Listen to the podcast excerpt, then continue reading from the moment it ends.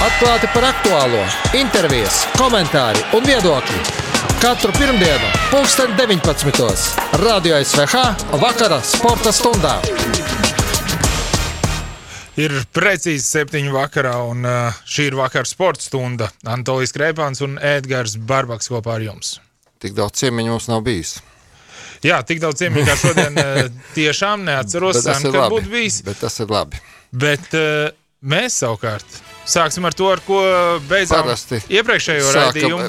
jā, mēs pieminēsim arī uh, hokeja čempionātu. Noteikti mūs, par mūsu grupu uzreiz var pateikt, ka Čehija uzvarēja ASV šodien 1-0. Nu, pats spēle beidzās. Tā, tālāko rēķiniet paši. Jā, un, un, un, un, un, Labi, labi, es izreikināju vēlāk Un- un- pateikt. Jā, un Kazahstāna uzvarēja Itāliju 5-2. Tas nozīmē, ka Itālija krīt ārā. Nu, Tas ir uh, otrajā Helsinku grupā. Bet par visu pārējo pēc tam. Nedēļas notikums! Jā, nu, nerekā sanāk.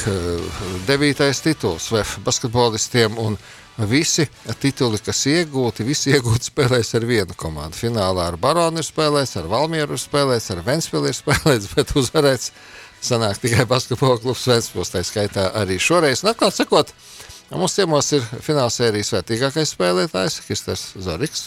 Čau, čau, čau, čau. Atklāt sakot, Ventspils mani vismaz pārsteidza. Es domāju, ka nebūs tik sīvas tās spēles. Ir īpaši tā pēdējā, kur jūs uzvarējāt pašā galotnē. Kā, kā jums pašiem? Vai jūs tā nerēķinājāt, cik viņi varētu būt stipri? Es domāju, ka, eh, kad sērija sākās, mēs kaut kur zemeziņā domājām, ka būs vieglāk. Tajā pašā laikā laik, tur treneris atgādināja, ka nebūs viegli. Nebūs, tad mēs to otro spēli zaudējām. Un, eh, Jūs sapratāt, ka nebūs. sapratām, ka nebūs viegli. Nu, bija jau pierasts pirms tam uh, Final Fourā visus uzvarēt pa 30-50 punktiem. Uh, arī pusfināls sērija pret Latvijas Jā, Universitāti bija diezgan pārliecinoša, izņemot varbūt arī pēdējo spēli tajā sērijā, bet arī tur jau uz beigām, kā saka, tur nekāda varianta nebija. Nu, tad šeit Ventspils bija iegājuši ritmā pret ogri spēlējot. Nu, jā, varbūt mēs atslābām par daudz pēc tam. Un, Nu, uzvarām ar lielu punktu skaitu. Bet tas vispār tā reāli nu, ietekmē, taču, vai ne? jo tomēr e, pretinieks ir spēļu ritmā. Viņam pāris brīvas dienas un atkal jāspēlē. Jums toties tur cik vesela nedēļa sanāca. Man liekas, ka jā, bija nedēļa. Nu jā, nu, jā. es domāju, tas palīdzēja. Viņi kaut ko dzirdēja. Viens mākslinieks ausais teica arī, ka viņi jūtās labi. Jā, jā viņš televīzijā teica, vienā intervijā ritmā, jā. teica. Jā, jā. Tas palīdzēja. Ka, jā. Nu, protams, tur tas kalendārs katram bija te izdevīgāks, te neizdevīgāks. Ventspils savukārt eh, dabūja taisīt vēl vienu pirmssezonas treniņu nometni, bez mazliet, eh, kamēr jūs spēlējāt uh, Final Fourā. À, nu jā. Tur bija sanācis vēl garāks tās brīvdienas. Es Jā. domāju, neplānots tā viņa bija. jā, jā, jā. Nu, skaidrs.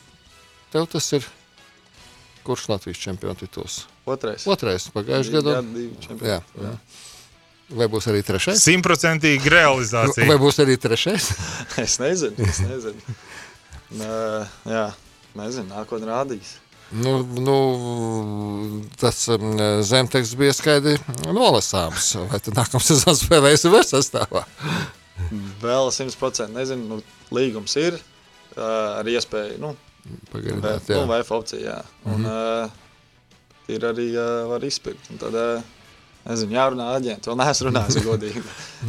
Nu, tagad jums jau atpūta ļoti īsi sanāk izlases spēlētājiem, jo jūnija vidū jau jāsāk, jāsajiet kopā un eh, kvalifikācijas spēlēm jāgatavojas. jā, jā, sāksies, cik es zinu, 8. jūnijā. Ā, jau 8. Nu, tur būs tādi open gym uh, treniņi, kur es iet, neiet pa lielam, nu, lai būtu formā. Un tad, es pareizi atceros, tad 16.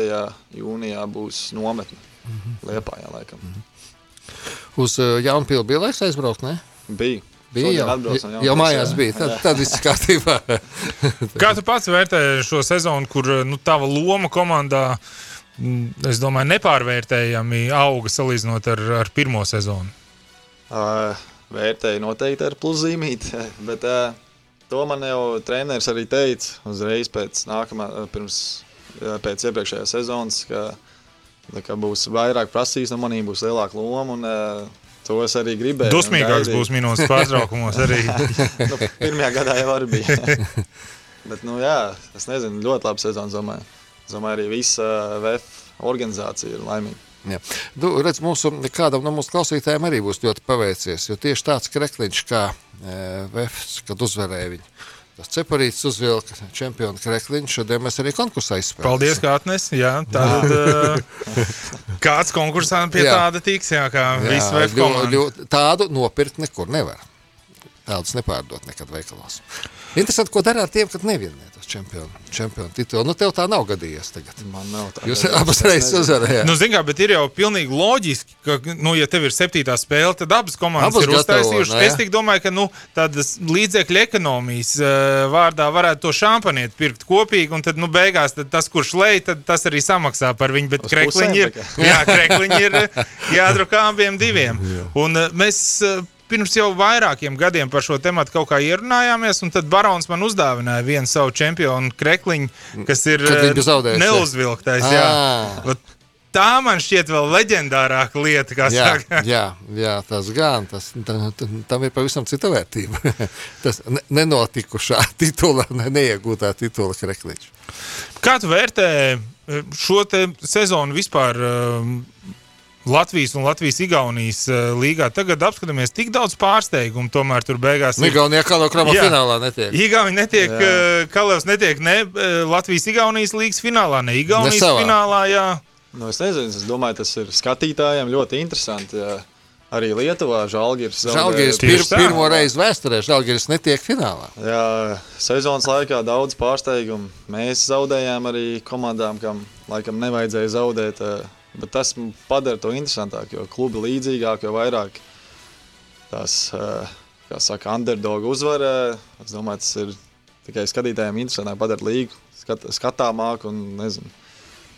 Un tad jau nākamā sezonā tā interesē vajadzētu teorētiski būt vēl lielākai. Ja tik daudz, es domāju, Latvijas-Igaunijas līgu. Apskaties, tā pati Pērnava un, un, un tas pats eh, Nikolai Mazara vadītais. Tas klubs, Nu, jā, arī tas, visi- tur ir mūsu mūsu spēlētāji, vārdi un visur treneru vārdi. Jā, jā. jā, nu, un apskaties, viņi izsita to, tie izsita to. Nu, būs interesanti redzēt, ko te viņi pret Vēfu liks priekš, priekšā. Jā, Bīms jau arī viņiem bija Bīmsi pirmā arī, sezona. jā. Pirmā sezona un tika uh, finālā Jā, uzreiz. jā pareizi. Viņam pirmā sezona taču. Jautājums, vai Kalevā būs tikpat liela latviešu pārstāvniecība nākamgad? Tas, protams, droši vien šobrīd jau ir jautājums, kas tiek risināts. Man liels aizdoms, ka būs mazāk. Bet redzēsim, redzēsim, jā, protams, interesanti. Uh, par, par čempionu līgu droši vien vēl jāpajautā. Kā tur uh, liekas, ka arī vajadzēja vēl varbūt mazliet, mazliet tālāk to vēl vienu solīti spērt, jo es domāju, atmiņas no pirmās sezonas čempionu līgā, protams, ir saldāks, teiksim tā. Nu, jā, gribējās tikt tajā top 16. It kā mēs tikām no grupas ārā, bet eh, šodien, šogad bija tās jaunais formāts. Play-in sistēma. Jā. Jā, un eh, es nezinu, kaut kā. Labi, visām komandām tā bija, kad iekrita kādam spēlētājam tur Covid, bet mums tieši sanāca pret, uh, pirms otrās spēles pret Dižonu, ko mums obligāti bija jāuzvar. Mums tur visi komandi saslim un tur nesanāca paternēties, bet nu, viņiem arī bija saslimušie. tā kā, Nu, ir tāds rūkums mazliet par to, bet uh, no grupas tikām ārā. Tā kā, tas laikam bija tas pirmais mērķis, bet nu, gribējās tik tālāk. Bet, nu, es domāju, mazliet veiksmes vairāk un būtu tikuši tālāk. Nu, protams, ka gribās nospēlēt vienu pilnvērtīgu sezonu, gan lai neizkrīt eh, neviens no sastāvā ārā, dēļ kaut kādas epidēmijas, ja gan lai var nākt skatītāji. Covid esam uzvarējuši, te jau klauvē pērtiķu bakas jau pie, pie durvīm. Tagad visa Eiropa jau gaida, kas notiks. Lai klauvē, nelaidīsim. Jā. Nu, ļausim cilvēkam doties atpūsties. Viņš vienu darbu ļoti labi šo sezonu padarījis, lai tev tikpat labi izdodas arī izlases rindās padarīt savu darbiņu. Es vēl varbūt eh, pašā noslēgumā domāju, nu, kāda šobrīd tev tā sajūta? Tu tomēr atnāci pirms diviem gadiem uz VF. Kā spēlētājs, kur, nu, būsim atklāti, Eiropā jau neviens nezināja. Nu, tu nebiji spēlējis uh, profesionāli. vēl Aģenti šeit. zināja, bet tāds plašāks lokus. Nu, Bet arī jau iespējams tas bija aizmirsuši. bija jau aizmirsuši, tas jā. jā, vārds, jā, Jā, jā, jā. Amerikā, kas, eh, kur neizdevās dēļ traumām te uzspēlēt. Nu, tagad var teikt, ka tas ir tāds uh, pamatīgs karjeras restarts. Nu, jā, tāds bija arī mērķis. Tāpēc es arī atnācu VF. Kaut gan man bija palicis viens gads koledžā, bet, eh, kā saka, noriskēju. Gribēju spēlēt basīt. Daudz maz tas ir izdevies tagad. Tā kā sākums. To soli nenožēlo, tas bija pareizi. Nē, ne sekundi neesmu nožēlojis. Kristers Zorigs, redzēsim, kur viņš spēlēs nākamgad. Nu, tas čempionu nāk- sastāvā. Man tad vēl viens novēlējums. Lai Tas nākamais solis arī ir tāds, ko tu nenožēlo. Jā, paldies. paldies. Paldies tev. Būs medaļa kaklā, tad jau nenožēlos. Vai, vai šeit vēl trešā, vai nākamā kaut kur citur? Kristers Zorigs. kur augstāk es novēlu.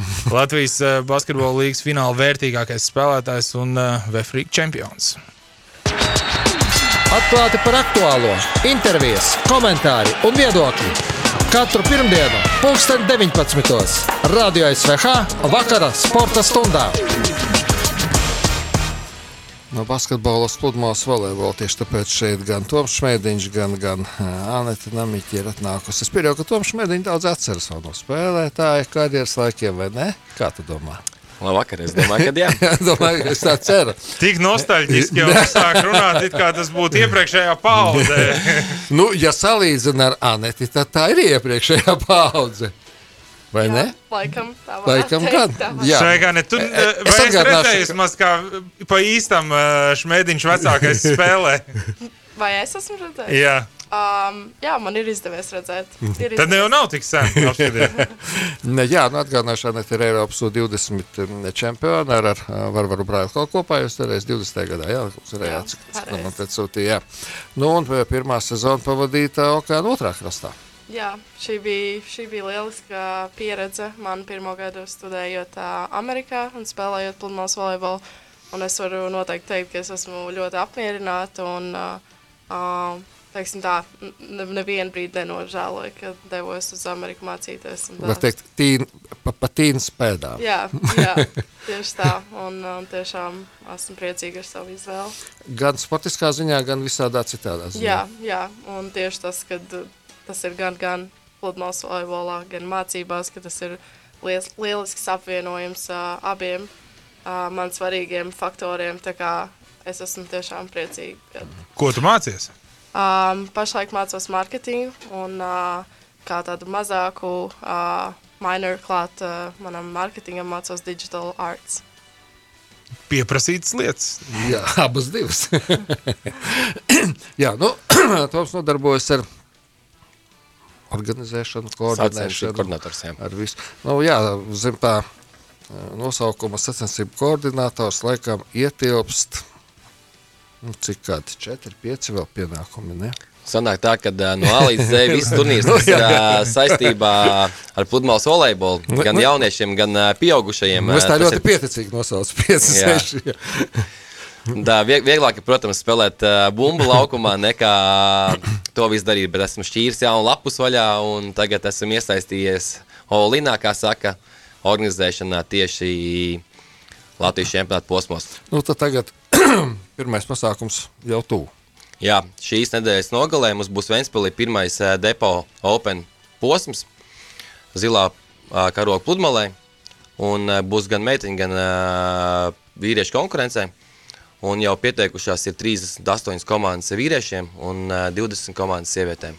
No kurām valstīm vēl tikai? Lietuvā un Igaunijā un uh, labākie Latvijas spēlētāji. I- Ir kaut kādi sīkumi, eh, par kuriem tev sanāk padomāt, nu, ka, oh, es būtu gribējis, lai man ir kaut kāda tāda lieta no spēlētāja puses, skatoties, ja tur eh, nav laika domāt par, par sīkumiem uh, priekš spēlētājiem. Nu, mums šogad sanāk tā, ka uh, ģenerālsponsors pamainījās. Un uh, tad mēs diezgan lielu koncentrēšanās spējas un visu fokusu likām uz to, lai mēs atrastu jaunu ģenerālsponsoru. Tā kā mums agrāk bija Ergo Open, tad šogad būs Depo Open un ar sauklu visu, lai darītu. Un līdz ar to mums arī bija viss pakārtots tam, lai uh, mēs uh, sagatavotos pirmajam posmam un arī visai vasarai, lai viņi veiksmīgi varētu novadīt. Nu, tur Bet, Bet, eh, meistars Kirmuška nāk palīgā noteikti. Pie tā arī vēl. Jūrmālas posms arī uz tevi attiecas. Jūrmālas posms, nē. Tas ir, tas Tas jau- ir cits tas projekts. Jā. Vai Jānis arī spēlēs tagad? uh, Šodien, jeb šodien arī vēl nē. Jā, esmu, esmu šogad uzsākusi jaunu arī sadarbību ar jaunu partneri. Um, esmu tiešām priecīga, ka ir iespēja šonadēļ jau spēlēt. Sanācis maz, gan ir patrenēties kopā Ar ko, ar ko spēlēs um, ar ļoti perspektīvu jaunu spēlētāju Līva Ebere. Es uzskatu, ka tiešām potenciāls ir, ir jāstrādā, daudz jātrenējās. Līdz šim man, es atgriezos tikai pirms divām nedēļām, nav sanācis tik daudz vēl pastrādāt, bet noteikti vasaras garumā trenēsimies kā un uh, centīsimies parādīt labākos. Mēs tagad, var teikt, viens pilī redzēsim jaunā pāra debiju. À, tieši tā. Oh, nu, Mēs, mēs šajā nedēļā spēlējām, pagājušajā nedēļā spēlējām tādu atlases turnīru, bet noteikti kā tādās sacensībās pirmajās. Uz ā, lielās skatuves. Uz lielās, uz lielās, uz lielās skatos uh, nosacītī. Oh, Um, jā, būs pirmais. nu, redz, vēl viens iemesls, lai skatītāji apmeklētu šo turnīru un skatītos. Jā, Kas- viss vis laipni Kas no, mūsu, kas, kas no mūsu pazīstamajiem spēlētājiem un spēlētājām vēl spēlēs? Nu, labākie no pieaugušajiem vīriešiem būs Točs un Fokerots. Tāpat tās pagājušā gada Latvijas čempioni Bedrīts un Rinkevičs. Jā. Lietuvieši arī būs labākais, labākie pāri. Tāpat tās arī Igauni būs tas visi pie, pie, kā pie vīriešiem. Un arī, un arī jaunie tagad, kas auga un mīnus papēžiem visiem pieaugušajiem, tad tie arī būs daudz arī, kas Ka vietējiem nebūs tik viegli vienēt. Nu, es domāju, ka dā, tur vēl pacīnīsies. Jā, viss atkarīgs arī kāds uh, laiks arī būs pludmalē, vai tur būs vējš vai nē. Tā kā būs uh, sīvs cīņas. Ventspēlī jau nebūs vējš. Mm, Kāpās viņš arī var neiepūst. Jā. Bet vējš jau tomēr nosacīt abiem vienās. Nav tā, ka vienam pretvēji jāsar. Nu, kaut gan tur var sanākt arī pretvējs uzservēt vienu seti, jā, protams, kāpēc gan ne. Turnīrā sanāk tā, kurš labāk pielāgojās tiem laikapstākļiem, tad tiem arī ir lielāka kā plusi. Ir tādas, teiksim, no savas pieredzes, tu vari teikt, komandas, kur, nu, līdzīgi kā autosportā, piemēram, šitiem patīk Lietuvu spēlēt. Lietuva viņi ir uh, daudz bīstamāk, vēl tur sliktos laikapstākļos. Tas, tas tur, mototrasē, līdz lietus šosejā, skaidrs, ka pārējiem nav variantu. Šis uzvarēs. Jā, tā arī šeit nu, būtu labi. Tur bezvējš un mierīgi spīdēt saulīt. Ok, mēs tur uh, ir viena favorīta, bet pie šādiem laikapstākļiem ir citi favorīti. Tā var teikt, ja nav tā pludmales. Lielākoties ir tā, ka uh, bezvējā un uh, kad nekas netraucē, tad favorītiem ir lielāks iespējas vinnēt. Bet kā parādās vējš vai lietas vai kaut kāds diskomforts, tā uzreiz nedaudz tie spēki samērā izlīdzinās. Nu, Anna, tu droši vien negribēs konkurentiem ā, ā, atklāt savus vājos punktus, bet kā tev ir ar laika apstākļiem? Um, es uzskatu, ka ir sanācis trenēties arī Amerikā. Visu gadu trenējos ārā, kas ir liela priekšrocība, jo Latvijā tomēr ziema iekšā jātrenējas, kur tie ap apstākļi nav gluži pielīdzināmi ar apstākļiem. Uh, tā kā es uzskatu, ka es esmu pielāgojusies dažādiem un esmu gatava lietum, vējam, pilnīgi visam. Viss kaut kas ir bijis. jā, tur. jā, mm -hmm. jā. Nu, jā, un, um, par, par to sportisko pusi pavadot šo, šo gadu, nu, ir kaut kādi komponenti, ko tev izdevās uzlabot savā spēlē. Un, un, nu, kas bija citādāk nekā šeit? Kuri, kuri tie plusi visvairāk izpaudās? Um, es teiktu, ka fiziskā sagatavotība Amerikā tiešām ir uh, līmenī, un viņi tam pievērš uh, ļoti lielu uh, laiku un uzmanību. Tā kā man tiešām šķiet, ka par šo gadu es esmu fiziski iegūsi, un, uh, un arī tas, ka sacensības spēles ir katru nedēļu un jāspēlē ir ļoti daudz.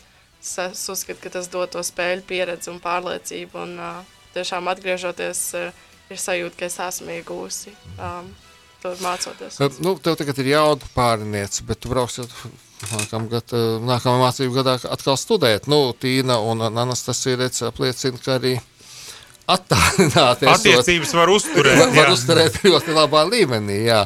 Jūs par šo tēmu jau esat runājuši, vai vēl ne pagaidām? Jā, tas bija viens no pirmajiem tematiem, jo tas ir skaidrs, ka došanās atpakaļ tas uh, gluži nepalīdz šajā situācijā. Bet uh, noteikti tas izdarāms ir, un uh, Līva iespējams atgriezīsies uh, um, iekšā volejbola spēlēs. Uh, klasisko. klasisko volejbolu. tā kā, Um, mēs esam par to runājuši, un katru gatavosimies, izdarīsim savu darbu, teiksim, tā attālināti, un atgriezīsimies un liksim kopā. Bet pludmales volejbols eh, man šķiet, no ASV augstskolās tas jau nav tā, ka kaut kas ļoti sens. Man šķiet, tā programma gan nesen tur vai ne ir vispār uh, parādījusies. Jo kādreiz Nu, ja, likās, nu, ja tu salīdzini ar basketbolu, tad noteikti. Jā, bet nu, cik tālu teiksim, eh, viņi tajā ir tikuši? Ir tā, ka ir arī ir liela ažiotāža ap to, ir daudz uh, skatītāju. Kā mēs esam pieraduši ASV augstskolu maču skatoties Pārpildītas dažādos tribīnes, uh, jā. sporta veidos. Jā. Jā, nu jāatzīst, ka tas ir tiešām salīdzinoši jauns sporta veids. Viņiem tie, tā popularitāte paliek lielāka, bet noteikti nav salīdzināma ar, ar basketbolu un uh, citām. Futbolu. Jā, nu, tā, tas ir pāri visam. Jā. Jā, bet es teiktu, ka nu, aug un interese aug un spēlētāju un līmenis. Es gribētu ticēt, ka arī aug. un ir, ir es domāju, ka ir labs potenciāls. Tom, cikos kas? Mēs zinām tagad, kas spēlēs, kur notiks. Kvalifikācijas. Jāiet uz pludmales? Kvalifikācijas sacensības sāksies jau piekdien. Pusē, piekdien, jā. jā, pusē piecos būs pirmie, pirmās spēles. Un būs uh, vismaz četras spēles katru laukumu. Un pēdējās spēles piekdienā sāksies septiņos. Tie, kas arī pēc darba gribēs apskatīties volejbolu, pludmales, tagad aicināti Vēnspilī. Nu, sestdien, Un jau sestdien visu jau dienu tad. pilnā diena ir. Jā, kā deviņos sāk spēlēt, tā līdz ā, septiņiem, astoņiem vakarā būs spēles. Un, sest, un svētdien pēc tam desmitos sāksies ceturdaļfināli, ko pārēdīs Best for Sport kanāls. Un pēc tam jau izslēgšanas, ā, nevis izslēgšanas, bet ā, pēc tam pa vietām bronzas un zeltu LTV 7 arī būs.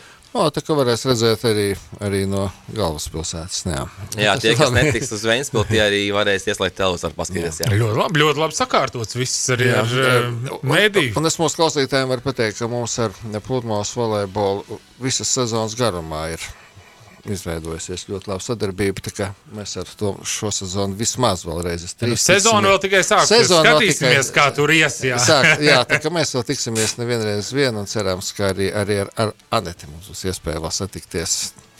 Nu, pēc kādiem kārtējiem panākumiem mēs tā ceram, jau ar jauno pārinieci. Tomēr pa pagājušajā gadā jūs bijat ceturtās pasaulē, jā, laikam, Jā, tā, tā, tā U21 tas bija, jā. Jā, bet jā, var, var. jauna sadarbība. Bet tagad atšķirta jauna lapuse. Jā, tieši tā. Nu, tad, lai tur glītā rokrakstā viss ir sarakstīts. tā lapuse. Paldies, ka atradāt laiku. Lai labu sezonu abiem. Tev kā rīkotājam un tev kā spēlētājam. Paldies!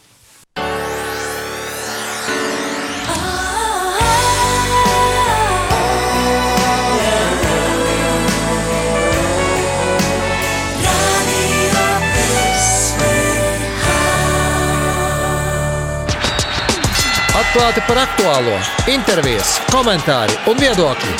Katru pirmdienu, 2019. Radio SVH vakara sporta stundā.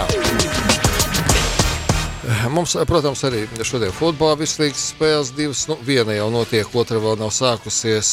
Edgars pēc tam pasakos eh, beigās, un, un, un konkursiņš, un, un, un handbolistiem šonedēļ iespējams būs zinām jau abi čempioni, pirmajā formulā notikusi līderu maiņa, tikai Verstapens ir izmantojis eh, Leclerca neveiksmi par sešiem punktiem viņa apsteidz, bet, ja es pieminēju pirmo formulu, motoru sportu, Tad arī mums ciemos šodien ir mm, Normons Laksdiņš, mm, CSD debitiernieku kompleksā sporta bāzes vadītājs.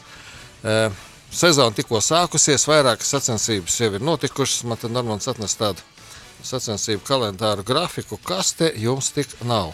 Visi iespējamie sporta veidi, kas varbūt biķerniekos, visi ir, ir un tie Tas, tas nākamais lielākais, laikam, jau šonadēļ, 28. maijā. Es skatos, te vēsturiskās autošoseis sacensības Cintara aplis. Jā, nu, sezona ir iesākusies jau šogad ļoti, ļoti ātri. 16. aprīlī jau pirmās 16. sacīkstes, aprīlī, jā. Tad globālā sasilšana strādā. Uh, 16. aprīlī mēs sākām sezonu, un, kā mēs redzam, te eh, d- 29. oktobrī beidzam. Tā kā nu, mums, arī pie mums, tā kā Spānijā, ir tā Nu, eh, paga, sezona palikusi garāka. Ko jūs beidziet? Jums tur visu ziemu slēpo cilvēki. Un tad sāk dzīt špūri. Tā skrien, jā. Nu, praktiski ir tā, ka pēdējais slēpotājs aiziet no trases, nos, tad izbrauc vai mašīnas. Tad izbrauc ārā mazgājumā mašīna, kas čiekurs mazgājumos. Tā kā praktiski mēs strādājam visu cauru gadu. Uh Mhm. -huh. Šogad ir 23 lielas sacensības. Viss vis šīs sezonas garumā. Piecas jau ir notikušas. un Praktiski, jā, šodien no rīta dzirdējis ziņās, ka cilvēki ir izslāpuši pēc kultūras, ka notiek Pēc sporta apkārt. arī man. Un es varu simtprocentīgi pateikt, ka pret, pēc sporta, pēc uh, teiksim, šī tehniskā veida, uh, tehniskiem sporta veidiem cilvēki ir izslāpuši arī tā, ka Jūs to jūtat tribīnēs, redzat? mēs to jūtām uzreiz ar pirmām sacensībām, ka tribīnes ir pilnas vairāk nekā pat pirms Covid. Cilvēki nāk skatīties, lai gan tajā pašā brīdī ir brīnišķīgi iespēja redzēt arī sacensības tiešraidē. Nu, jā, visas praktiski rāda. Jā, jā. Jā, un, un, un tas parāda to, ka cilvēki ir izslāpuši pēc tās klātbūtnes Pēc efekta. tām smaržām un pēc tās rūkoņas klātienē, Nu, kamēr vēl nav eh, pilnīgi elektro, elektrizējies auto, autosports. Bērnam jāizvada, jāparādīt vismaz kā Kā- rūtas. kā- kā tas smaržo. Jā. nu, jā, kā tas kādreiz bija. Bet, ja atgriežamies pie sacensību kalendāra, jā, tad šo sestdienu ir mm, dzintara apaļa. Ja es jau teiktu tā, jubilejas desmitā sezona sākās. Oh. Un, un, un, un piedalīsies bez dzintara apaļa vēsturiskajām automašīnām. Piedalīsies arī ABC reizes, kas viņiem būs otrais, otrais sacensību posms. Kā arī būs uh, tāda mm, papildus sacensības, būs arī ielas uh, automobīļiem, uh, kuri sacensties nevis savā starpā, bet sacensties katru savu laiku. Tā ir Ā. tāda superlepa sacensība. Un sacensība sāksies jau 10 no rīta.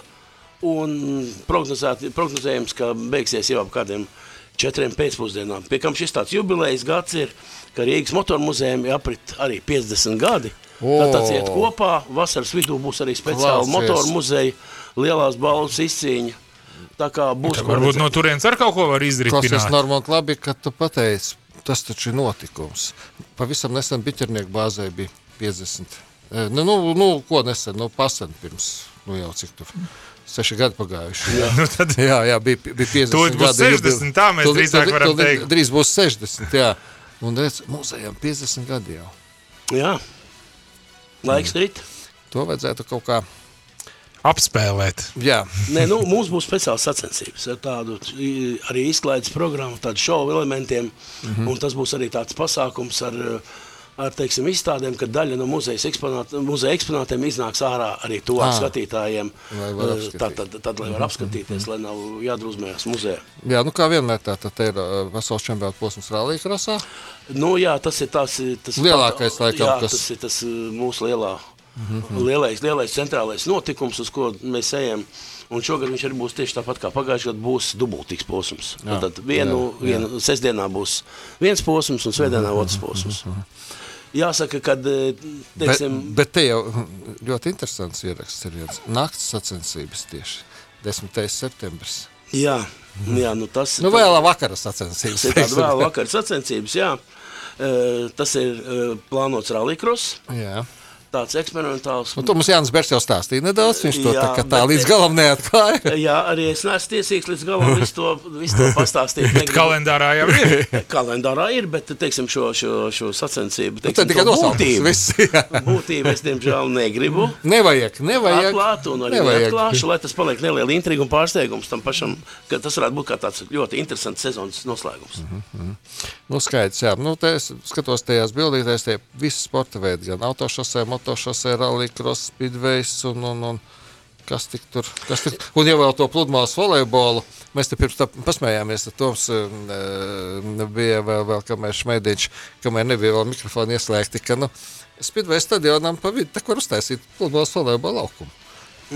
un, un dragā. Elementāri, man liekas, ka pat divus var uztaisīt. Divas pat var uztaisīt. jā. Jā, ja runā par, par šo sezonu, par to atmošanos, eh, par cilvēku interesi un par to, ka viņi ir izslāpuši pēc, pēc sacensībām, grib redzēt šo sacensību eh, atmosfēru, izjust šo sacensību garu, jā, tad praktiski tā, ja rudenī, paldies, fu, fu, fu, mūs neiegriežos kaut kādas kārtējie ierobežojumi, tad šī būs notikumiem pilnākā un bagātākā sezona biķernieku vēsturē. Es papētīju, Pat tā. pat tā. Oh. Ja? Jo praktiski ir visi, principā visi. Cik, cik tu teici, sākumā 20 un tie pasākumi? 23. 23. jā. Ta, tas ir neskaitot uh, treniņus, mazākus Nu, jā, jā, jā, jā, bērnu. Nu, tur ir arī tāds uh, mazas treniņu sacensības, nu, Jā, ko jā, viņi jā, paši jā. sarīko. Tur Jā, jā, tas- dakterus uzaicina, nu, bez dakteriem jau nedrīkst arī treniņus rīkot Jā. automotosportā. Jā. Protams, protams. Tā, kā tā būs teiksim, tāda tiešām, tiešām ļoti nopietna, sacen, nopietna sezona. Un, es domāju, beigās, ja mums viss sanāks, un es ceru, ka sanāks, tad mēs patiešām izjutīsim. Ne tikai mēs, bet arī mūsu sacensību apmeklētāji un dalībnieki iz, izjutīs tādu patiesu gandrību. jā. Tas ir labi. Tas ir labi, jā, un, un, un protams, ka mm, visas sacensības nav iespējams aptvert, bet nu, tie lielākie, nozīmīgākie pasākumi mēs šeit arī pievērsīsim uzmanību arī, arī tiem savās uh, pirmdienās vakara sporta stundās. Labi, domā, lai laba sezona, lai, lai laba veselība. Tur nesen bija apslims. Dimitrijs lai izvesaļojas ātrāk, jūs viens no galvenajiem darboņiem tur un tā tālāk. Nu, tad eh, gaidīsim um, ar lielām sacensībām biķernieku 60. dzimšanas dienu. Un par to sporta muzeju, tas man ir ļoti, tā 50. gada diena man ļoti ieinteresē šobrīd. jo, jo, jo, jo no paša pirmsākuma nē, bet tā kā, tā, kā, tā kā vēl tā veidojās, vēl tā vecā māja, kur bija viss. Nu, katrā ziņā kopš studiju, studiju laika tas viss labi atmiņā vēl kā Vecais automobīļu klubs. Nu, jā, arī tas. Nē, nu, tas jau vēl ne, nebija vecais. Vēl. Es jau tomēr no kāda. Tad tas vēl bija automobīļu klubs, sep... tikai vēl nebija vecais. jā, jā 70. gadu beigas, 80. gadu sākums. Tad jau bija. Tagad jau ropažielā, pagrabiņām bija. Nē, nē, nē tā, tajā laikā es nebiju Rīgā. Labi, paldies, Normot, lai labs šis gads biķerniekiem. Mhm, paldies jums tāpat. Atklāti par aktuālo, intervijas, komentāri un viedokļi. Radio SVH vakara sporta stundā. Konkurss Atceries vai mini! Solīju, ka atsāksim šo te un noslēgsim pie reizes arī sporta stundu ar konkursu 273, 9933, Radio SVH ēteru tālrunis. Halo, labvakar, kas mūs sazvanīs? Tā tur izklausās, neviens nav sazvanījis, bet šeit, halo, labvakar. Labvakar. Kas sazvanīs? Agri. Tad eh, jautājums sekojošs. Jautājums arī par basketbolu. Šodien uh, jau pieminējām, ka VF Rīga šis bija devītais čempionu tituls, un uh, pilnīgi visus viņi ir izcīnījuši spēlēs pret basketbola klubu Ventspils finālā, bet finālā viņi ir spēlējuši ar vēl divām komandām. Viena no tām bija Valmiera, bet savā pirmajā Finālā tā bija cita komanda. Kura tā bija? Nu, tā bija Barons. Tā bija Barons. Tieši tā varbūt sanāca būt kādā no tām spēlēm. Nē, man liekas, ar Baronu nesanāca būt. Jūs ticat pie ļoti īpaša VF čempionu krekla, kas eh, tiešām uh, limitētā tirāžā tika izgatavot un nekur pārdošanā noteikti nenonāks, bet eh, jums tāds būs. Nelieciet nos klausulas, runāsim, kā jūs tiksiet pie balvas. Savukārt visiem pārējiem saku paldies, ka bijāt šodien kopā ar mums. Man sauc Edgars Barbaks, mēs ar jums tiksimies ātrāk nekā varat iedomāties, proti jau rīt no rīta kopā ar Nauru Brikmani, kas būs šī te ētera duo debija Radio SVH. Mēs vadīsim rīta šovu no Ventspils. Uz tikšanos, eh, un eh, arī Anatolijas eh, būs ar sporta ziņām klāt rīt.